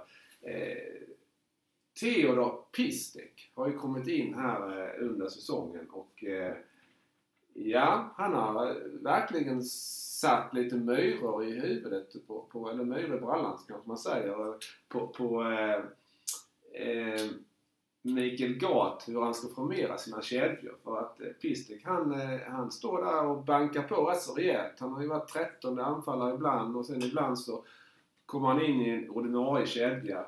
Han Eh, fick ju spela ordinarie när Melker var borta så spelade Kik, Sidorov och Pistek Ja, eh, under tre matcher där. Ja. Och sen har han också då eh, någon gång petat undan Linus Pettersson eh, så att han får spela med Kontos och Skladechenko. Så min fråga är helt enkelt, jag har två frågor. Eh, är, eh, kan eller ska Gat verkligen hålla Theodor Pistek utanför de här fyra kedjorna? Och om nu inte är fallet då, var ska han då spela? Med Kik och Sidorov eller med Kontos och Skladechenko? Mm. Mm. Eh, jag gillar ju uppställningen med eh, Kik som center eh, mellan Pistek och Sidorov. Eh, jag gillar kedjan Dennis, Herman, Malte. Men nu har det, eller Kevin Wenström börjat komma igång Ja. och gör det bra mellan Herman och Malte. Mm. Eh, Så då är det väl om man ska göra någon eh, justering på eh, någon utav Kontos, Gladchenko och Linus.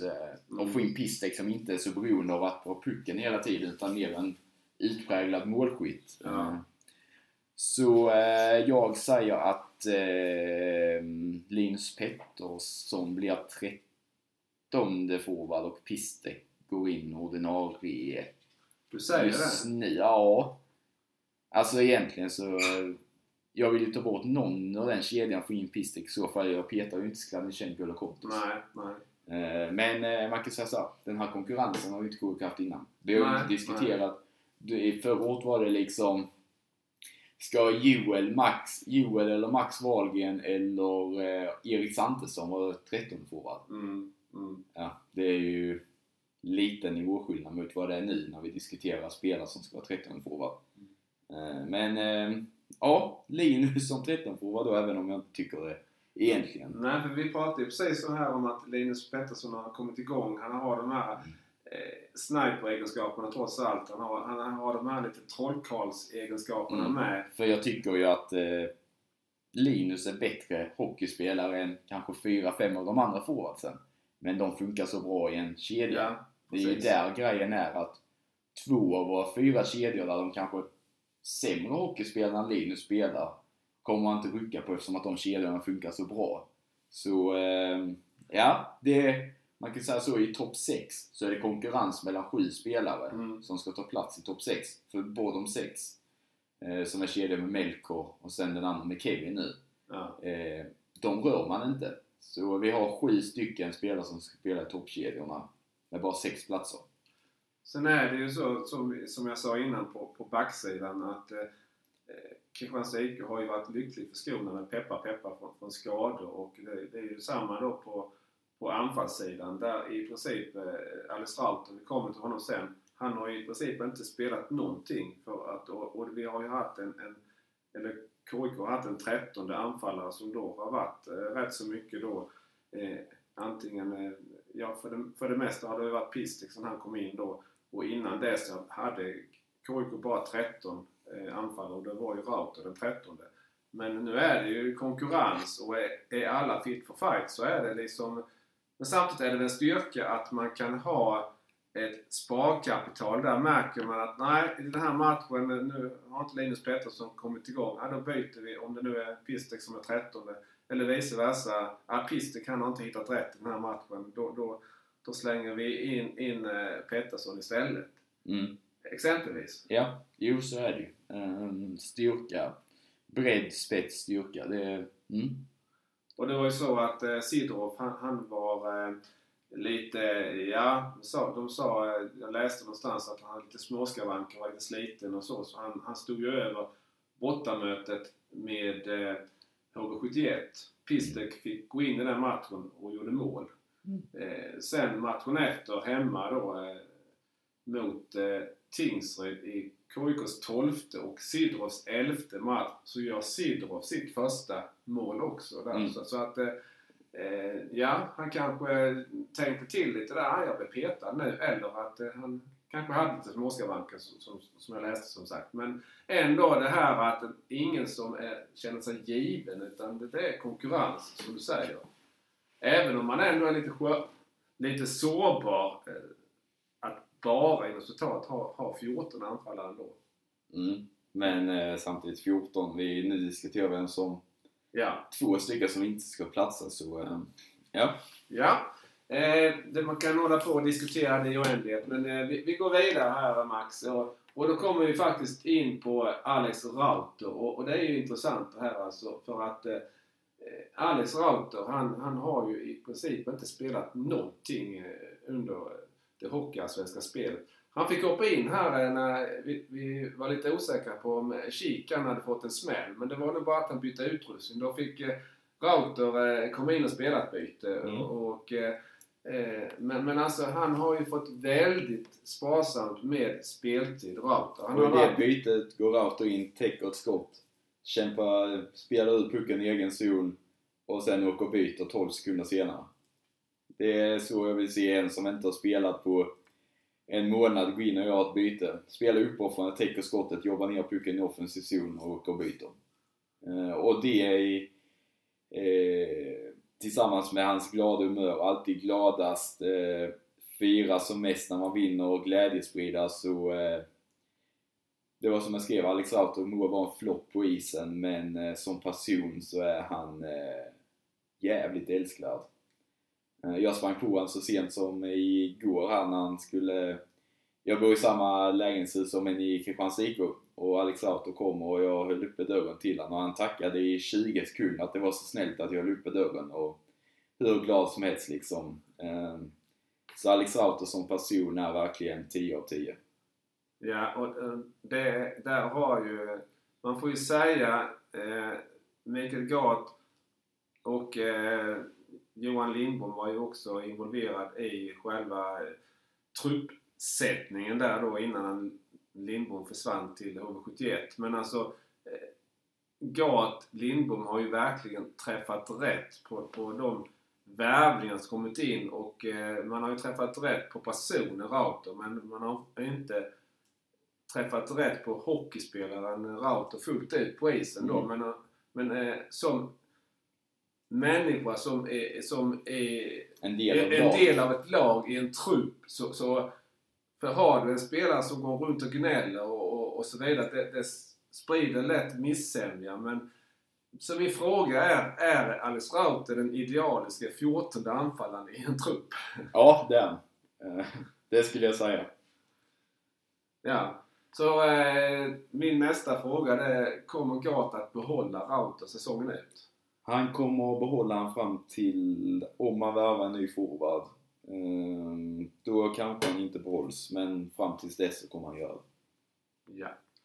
Och eh, det ligger ju längre fram i tiden så vi, vi hoppar där Max. Vi har eh, med det. Det är intressant att diskutera vad, vad det kan finnas för spelare och så vidare. Men eh, vi, vi, jag känner att tiden rullar på här Mm. så att vi, vi går vidare till eh, Devin Sidroff. Och eh, det är lite där som du var inne på Max där. Min fråga är helt enkelt, är eh, Devin Sidroff mer framspelare än målskytt? Du var lite inne på det här eh, i, i eh, uppställt spel och så att eh, powerplay att eh, Sidorov söker ju då kanske kik framför målet och så, och så vidare. Han har slått han hade ju någon utsträckt passning eh, när Dennis Svensson gjorde, rakade in pucken i öppet mål och så vidare. Alltså, han har ju sniper-egenskaper, det har vi ju sett, men eh, han är han ännu bättre som framspelare. Ja, vad hade han förra året? 15 plus 23 Ja. på 48 matcher liksom. Ja. Ja. Han har ett väldigt bra spelsinne och spelsinne korrelerar ofta också med ett bra målskytt. För att vara en bra målskytt måste du ha spelsinne för att veta vilka positioner du ska ta dig till, var du ska avsluta och så vidare. Så um, Sidorov skulle kunna komma in i ett stim där han gör 10 mål på 10 matcher. Eh, för så pass bra avslutare är han, så pass bra han får ta sig till lägena. Men nu har det blivit att han har tagit sig till eh, ytor där han har levererat assist och 5 plus 9, 14 poäng på 21 matcher. Ja, då landar han på 10, 10-12 mål och 15, eller vad blir det, 20 assist typ. 30 poäng och då är det en väldigt bra debutsäsong i Allsvenskan ska jag säga. Så han är lika mycket speluppläggare som målskytt. Mm. Eh, Denver Silver hade alltså 15 mål, 23 assist på, på eh, 38 poäng då på 48 matcher i ICIHL. Det är, det är alltså en alpligan då Mm. och den klassas ju som, som eh, snäppet högre än Hockeyallsvenskan av de som eh, kan eh, förstå sig på eh, ligor. Så, så att eh, absolut att det var ett, en bra säsong från eh, HC Innsbruck s- som eh, Devon Sidorov kom hit ifrån eh, till Kristianstad. Och eh, det är ju som sagt i det uppställda spelet så har eh, Sidorov inte fått till sina skott. Men däremot eh, eh, så har man ju sett, eh, han hade ett friläge mot Västervik Mm. och, han eh, grundlurade ju Henrik Lundberg fullständigt och, och när han kom fri med honom. Och, Mm. och eh, han har ju visat, eh, och målet mot Tingsryd var ju inte så dåligt heller. Han fick eh, en puck, han stannade upp, han siktade och pucken satt stolpe in. Mm. Det var hans, hans första mål i, i eh, hans elfte match då, KIKs tolfte. Och sen dess har han snittat ett mål varannan match. Ja, Så han behövde kanske ett mål för att komma igång och han vilade som sagt matchen innan mot HV71 där också. Så att eh, han kanske var lite sliten och han behövde liksom lite anhämtning och eh, nu har han varvat upp ja. mm. Ja, något mer att säga om eh, Sidorov? Nej. Nej, då tycker jag då, då går vi vidare till, eh, ja, Malte Sjögren som, som du har träffat idag Max. Eh, 90 minuters snack med Malte Sjögren. Ja, det var trevligt. Ja, och ändå missade du den frågan som jag har till dig. Ja, det gjorde jag. Ja. Nej, det var 10 minuter av intervju typ och sen var det 80 minuter av prat om massa annat. Men mest fokus på eh, ishockey ändå under de övriga 80 minuterna. Ja, trevligt. Eh, min fråga, Malte Sjögren, han har gjort åtta mål så här långt. Eh, kan Malte Sjögren bli KIKs skyttekung säsongen eh, 21-22? Eh, ja, han kan, men jag skulle tro att det blir Trevor Sheek.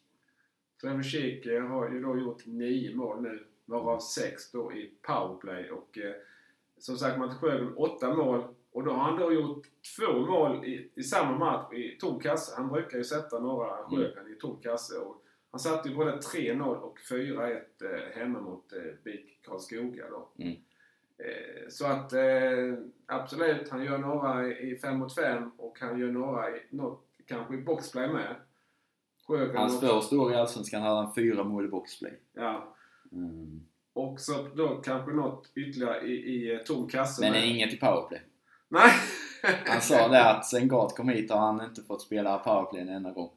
Nej, och det är också en, en, en fråga som jag hade till dig där för, för att... eh, Men han sa det att Gart eh, vill ju det att eh, vissa spelar powerplay, vissa spelar boxplay. Ja. Det är ganska uppdelat. Det har varit Dennis, eh, Trevor Sheek Ja, som har dubblerat eh, Ja. från och till. Ja. Um, annars så har han sina speciella Mm.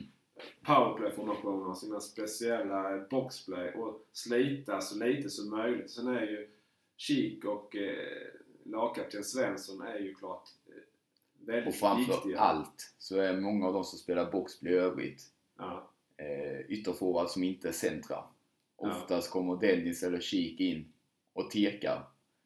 Kan starta ihop med Malte och Sheek kan starta ihop och sen när Sheek har vunnit tekningen så åker Sheek och byter och så kommer Herman in. ja, Så ofta i och med att Malte och Herman och även vissa andra av de som spelar boxplay inte är centra, naturliga centra som tekar så har det blivit att Sheek och Dennis har fått dubblera och gå in och ta tekningar i defensiv zon. ja. ja. Eh, det var Sjögren där ja. Eh, och eh, ja, vad är det som har hänt med, med Sjögrens... Nu ringer det mitt i här med. Va, vad är det som har hänt med, med Sjögrens eh, eh, målskytt eh, den här säsongen? Tycker Eh, du? Det kan ni läsa i texten som publiceras i eh, kväll. Ja just det, just det. Nu ringer de efter mig här då. Nu tycker de att jag har suttit eh, och pratat för länge här eh, med Max. Men vi, vi är snart färdiga. Vi, vi är liksom på upphällningen här. Vi har kommit till Sjögren och som sagt du hänvisar till texten med eh, Malte Sjögren där. Eh, den intervjun, 90 minuter långa intervjun som ni hade. Eh, Nästa på tur är ju Skladnysjenko. Nikolaj Skladnysjenko. Och den frågan har du ju fått sedan tidigare Max. Mm. Och eh, kommer Mikael Gart att knäcka den här nöten då att eh, få igång eh, eh, Nikolaj Jag tycker ju faktiskt att eh, det finns mycket potential i eh, den KHL-meriterade ryssen som Gart inte har fått fram. Eh, jag vet om att han hade ett, ett och ett halvt års tävlingsuppehåll. Han hade eh, känningen känningar med skada så han missade en match och sen så var han sjuk eh, här nu och missade tre matcher till här. Eh. Men, men det var ändå några matcher sen så, så att han är igång och spelar. Han har spelat 18 av 22 matcher men han har bara gjort fyra mål. Ehm, jag tycker att... Ja, du hyllar ju Nik- eh, Skladnysjenko men, men jag, jag tycker att... Eh, ja, kan jag säga att han är besvikelse så här långt? Det, det är ett hårt ord men ja, vad säger du Max? Ja, så är det besvikelse så eh, håller jag inte med. Nej, det förstår jag. Nej, Skladnysjenko, okej. Produktionsmässigt kanske inte nått upp i nivå. Eh, men han skapar lägen. Eh, kanske ibland att han vill lite för mycket. Eh, inte på egen, alltså tar för mycket ansvar på något sätt. Eh, gör det lite för svårt men eh, eh jag, inte, jag, jag ser det snarare som att det är ett jäkla eh, sparkapital som vi har i eh, Nikolaj Skladnysjenko. Jag, jag såg här, eh, eh jag tror det var Hockeyallsvenskan som la ut, eh, Det var jag som retweetade. var, det, var, det var du som retweetade Det var ju från 22 februari 2020. Ja, när eh, Nikolaj Skladnysjenko gjorde tre mål eh, borta var det också, mot Modo. Och i samma match tar han ett matchstraff sen. Ja, Jag spelar inte mer den säsongen för sen blev det avblåst för corona. Han blev avstängd fem matcher. ja, ja. Så det var hans sista tävlingsmatch han spelade innan seriepremiären i år. ja. Var Som det? sagt, sen skulle han då varit över i USA och spelat eh, eh, på andra sidan Atlanten. Men, men eh, det blev, han fick aldrig något uppehållstillstånd där och, och så. Så att hela den säsongen försvann ju. Han tränade men... Eh, så han var ju klart matchringrostig när han kom till Kristianstad och kanske inte fysiska statusen kanske inte riktigt var på topp heller. Jag sa ju när vi träffade honom eh, i vår premiärpodd av KIK enligt far och son att eh, han var nere i gruvan fortfarande, Skladysjenko då ju. eh. Men eh, den formen som han var i då när, när han gjorde de här tre målen, det var liksom inte några eh, från nära håll han petar in pucken. Eh, Vi ska komma ihåg att eh, den pucken som Skladysjenko petade in, hans första mål mot BIK Karlskoga, det var ju från en meters håll, en retur som, eh, som Bolden släppte. Och nu senast eh, mot Almtuna så var det också från nära håll. Det är inte de här eh, skotten utifrån. Jag såg ju nu från Almtuna-matchen exempelvis hur han laddade, laddade, laddade men det var nästan så han sköt från högersidan och siktade mot bortre stolpen men, men puckarna ven utanför eh, högra stolpen där eh, gång på gång. Men han kommer till lägena så jag Ja. är inte orolig än. Nej, men eh, min eh, fråga här eh, varför kommer inte Skladnysjenko upp i 20 mål? 20 plus mål som du har sagt hela säsongen. Fråga mig om 30 omgångar han har gjort 22 mål typ. Du tror det fortfarande? Ja, ja. eh, Alltså du, och du ska ju inte säga någonting om tippningar med KIK så eh, jag känner att jag har faktiskt utrymme att än så länge ligga lågt och säga att eh, vi väntar 30 omgångar till. Du har ju än så länge rätt med topp 6-båten så att jag håller absolut... eh, Du kan köpa ut det för 450 kronor nu om du vill. Nej. jag är bara glad för din skull om, om det skulle bli så att KIK kommer topp 6. Och just nu så ser det ju jättebra ut.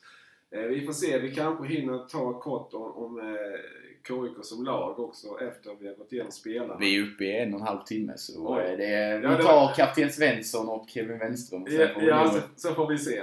mm. Eh, ja, färdigt om... Vi har ju pratat om Skladnysjenko tidigare med och, och kedjan där och, och så vidare. Så att eh, vi går vidare till Dennis Svensson och eh, på Dennis Svensson har jag, har jag frågan helt enkelt. Jag tittar här på snitttiden. För de, de första 12 matcherna så snittade Dennis Svensson 18 minuter och 57 sekunder. Och eh, nu eh, efter 22 Hockeyallsvenska matcher så, så snittar Dennis Svensson 17 minuter och 50 sekunder. Den här minskade snittistiden, eh, är, är det ett litet trendbrott från eh, Gat? eh, Det är för att han inte spelar powerplay. Ja, är det rätt att Dennis Svensson får inrikta sig på boxplay och 5 mot 5-spelet? Eh, Ja, det tycker jag. Ja. Eh, Han är fortfarande den forward som har mest istid i 5 mot 5. Ja, det, det Kik ligger nog... Ja, de två ligger i precis. topp i Ja. 5 mot 5 spelet. Ja, så ja. ligger de två i topp. eh, Mm. Och det var två första centrar som startar mycket i egen zon, alltså tar teckning av elisen. Så eh, ja, jag tycker det är rätt. Eh, Vi har andra powerplay-spelare som gör det minst lika bra som Dennis. Så inget konstigt med det. Och sen är det också så att eh, Dennis Svensson eh, fick ju då hoppa runt lite inom citat eh, mellan kedjorna här på Mm. kort tid. Då när det, det saknades. Det, det var ju Melker Eriksson var, var ju borta och eh, hjälp mig nu, det var en, en till. Så han, han fick ju i alla fall eh, spela i tre olika kedjor där. Eh, dels så spelade han ju då i, i kedjan med Sidorov och eh, Kik och han fick även hoppa in eh, med, mellan Olhaver och Eriksson. Ja, då var det ingen som saknades. Då Nej. var det, nej, mellan Olof och Karlsson. Ja, ja, För då var det när man roterade mot Södertälje med, så man fick gå ner mellan Herman och Malte ja, en match eh, Ja. när man roterade om. precis. Men eh, nej, Dennis är viktig och bidrar, men eh, att han snittar nu, vad ligger han på? 17? 17.50 ligger han på Ja, det är, det är okej.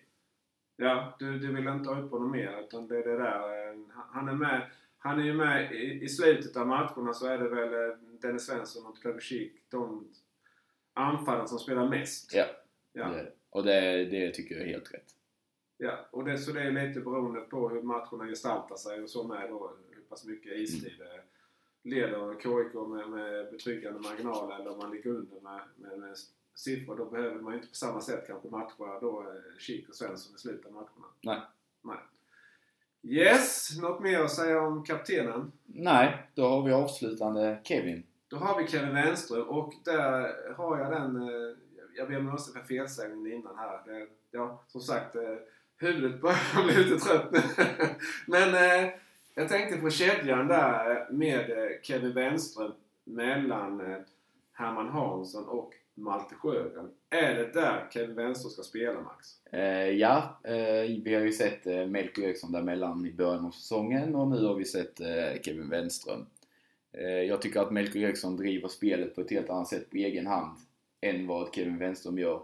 Malte och Herman flyttar spelet, driver spelet, spelar snabbt och därför gillar jag mer att ha Kevin Wenström mellan dem så att han kan komma till sina lägen och göra poäng. Nu har han ändå gjort 11 poäng på 21 matcher. Eh, så han har kommit igång och mycket av de poängen är på senare tid. Så jag gillar Kevin Wenström mellan eh, eh, Malte Sjögren och Herman Hansson för jag tycker inte Kevin Wenström riktigt har förmågan än att driva en kedja på egen hand. Nej, det, det som jag klagade länge på, på Kevin Wenström det var ju att han, han kom inte till lägena. Han, han var mycket ute i sargerna eh, och så vidare. Han kom, men nu på senaste matcherna, precis som du säger, så har någonting hänt. Al- Alltså, eh, han tog den här... Det är Malte och Herman som river upp ytor Ja. och skapar ytor. Kevin Wenström är så pass spelsmart att han vet vart han ska placera sig. Och har ett jäkligt bra skott. Avslutet nu senast mot Almtuna. Toppklass. Eh, avslutet eh, hemma mot eh, Det var Vita Hästen. Vita Hästen när Malte gör sin eh, lobbpass. Eh, eller lobbfint och sen så passet är klass. Så eh, ja, Kevin Wenström är, och han gjorde mål mot HV, det är att han läser upp rätt position var returen ska komma. Så eh, nej, Kevin Wenström har hittat rätt i den kedjan och den kedjan ska man fortsätta rulla med. Ja, nej, för det känns eh, att eh, han, eh, han har målsinne, som du säger, han har ett bra skott. Han har, när de här målen som du relaterar till nu, alltså då är han ju i position, då är han nära målet. Inte alltid så att han är rakt framför som när han gjorde det här passet på Matte Sjögrens formidabla eh, soluppvisning innan. Men ändå eh, som målet när han slår in returen från Herman Hanssons eh, sargskott. Där är han liksom inte mycket vinkel men han är på plats och han lyckas med något konstnummer slå in pucken i nätet. Mm. Eh, så att, och, och nu 1-1 målet mot Almtuna. Alltså jag såg sekvensen nu reprisen att han, han liksom han ligger ner på något sätt med, med knät i isen alltså, och så lyfter han upp eh, mm. pucken. Eh, alltså han, han har den där eh, målkänslan alltså. Han har ett bra skott och han får till skottet alltså.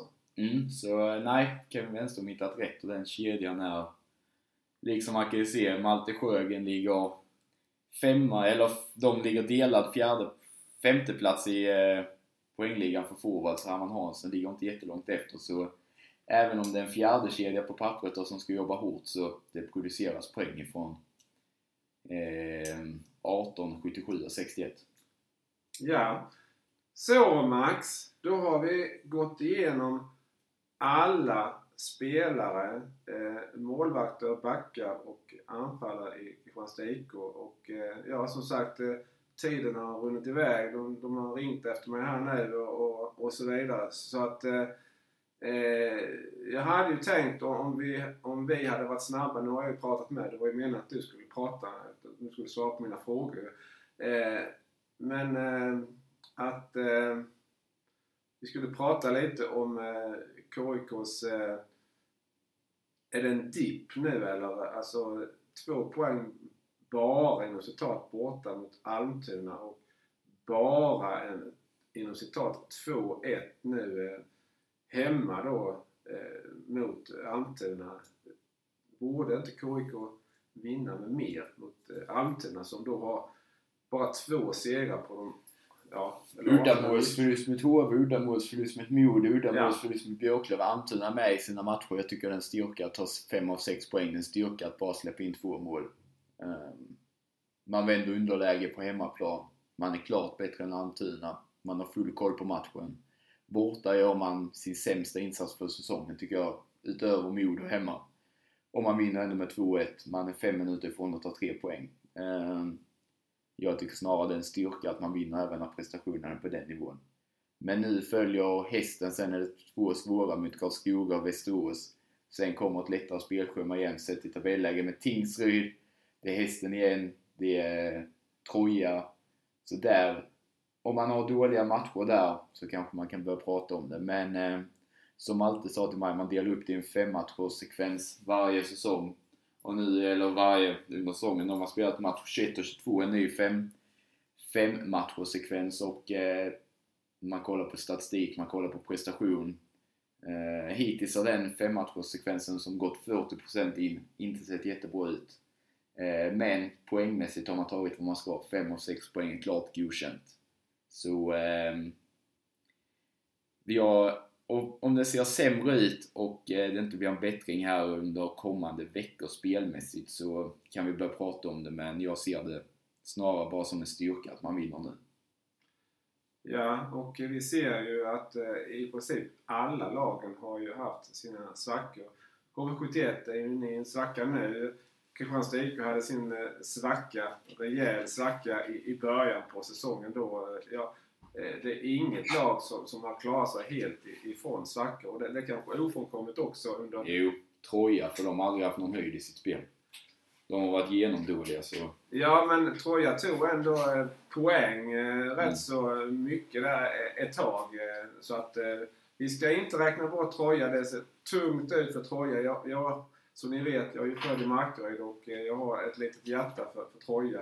Eh, jag lider med Troja just nu. Det går emot eh, på de mesta plan för eh, Troja Ljungby. Men det är trots allt mycket kvar att spela om och även om, om man då skulle komma under... Man kan säga så det räcker att vinna tre matcher. Ja, det räcker att Troja vinner tre matcher till på hela säsongen. Så är det en godkänd säsong. Ja. För som nykomling hålla sig kvar ja. är godkänd. Så, så är det. Så, så är det ja. Och eh, nu ser jag på Max att nu, nu ska vi nog runda av. Det har varit en, en speciell eh, podcast idag. vi började med en, en tyst minut. Eh, som sagt, vila i frid eh, Helene Lönndahl och, och eh, Stig Witzell. Och vi har gått igenom sedan eh, alla spelare i Kristianstad IK. Och eh, ja, är det någonting mer du har att tillägga Max? Mm, nej, det tycker jag inte. Det är väl bra. Uh, vi kan ju bara säga att uh, William von Barnekow kallas tillbaka, eller lånas ut i Troja igen från Malmö. Det blir klart nu för de fem kommande matcherna. Så fick Troja lite glädje. Det tog inte lång tid från att du sa att allt var dystert. Nej, det var inte jag som sa det. Jag, jag försökte liksom och, och eh, mitt småländska hjärta där, som sagt, jag har ju varit med och följt Troja Ljungby ända, sedan eh, Kenneth Sutan Anderssons eh, och eh, Pirro Alexanderssons tid. Du vet inte ens vilka de är. För. Jo, jag är inte historielös. Men Bara ja, för man är född 98 så kan man ändå vad som hänt innan. ja, det är bra Max. Men eh, som sagt, eh, Troja Ljungby har eh, starka anor. Eh, det har de flesta lagen i Hockeyallsvenskan. Eh, och eh, det fanns ju de som länge kanske inkluderat eh, jag själv som, som tänkte att jaha, nu blir väl Kristianstad IK indraget i, i den här bottenstriden igen. Men eh, Kristianstad IK har ju lyft och är för närvarande på fjärde plats då. Så att eh, vi får se vad som händer framöver. Det ska bli spännande de 30 omgångar som återstår nu. Mm. Ja, Då tackar vi för idag. Det gör vi. Tack så jättemycket och på återseende, återhörande och ni får jättegärna gå in och läsa också våra texter. Närmast då en text signerad eh, Max Strömberg Melin om Malte Sjögren. Eller med Malte Sjögren. Ja, med Malte, ja, jag sa om. Som Mm. sagt, nu, nu, var, nu var jag bli trött här så att eh, med Malte Sjögren har du haft ett snack. Ja. Nu så säger jag tack och hej. Hej!